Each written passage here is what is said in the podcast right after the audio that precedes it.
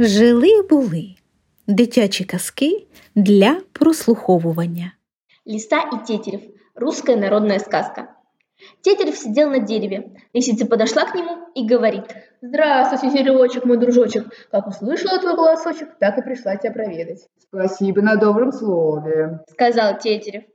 Лисица притворилась, что не расслышала, и говорит. Что говоришь? Не слышу.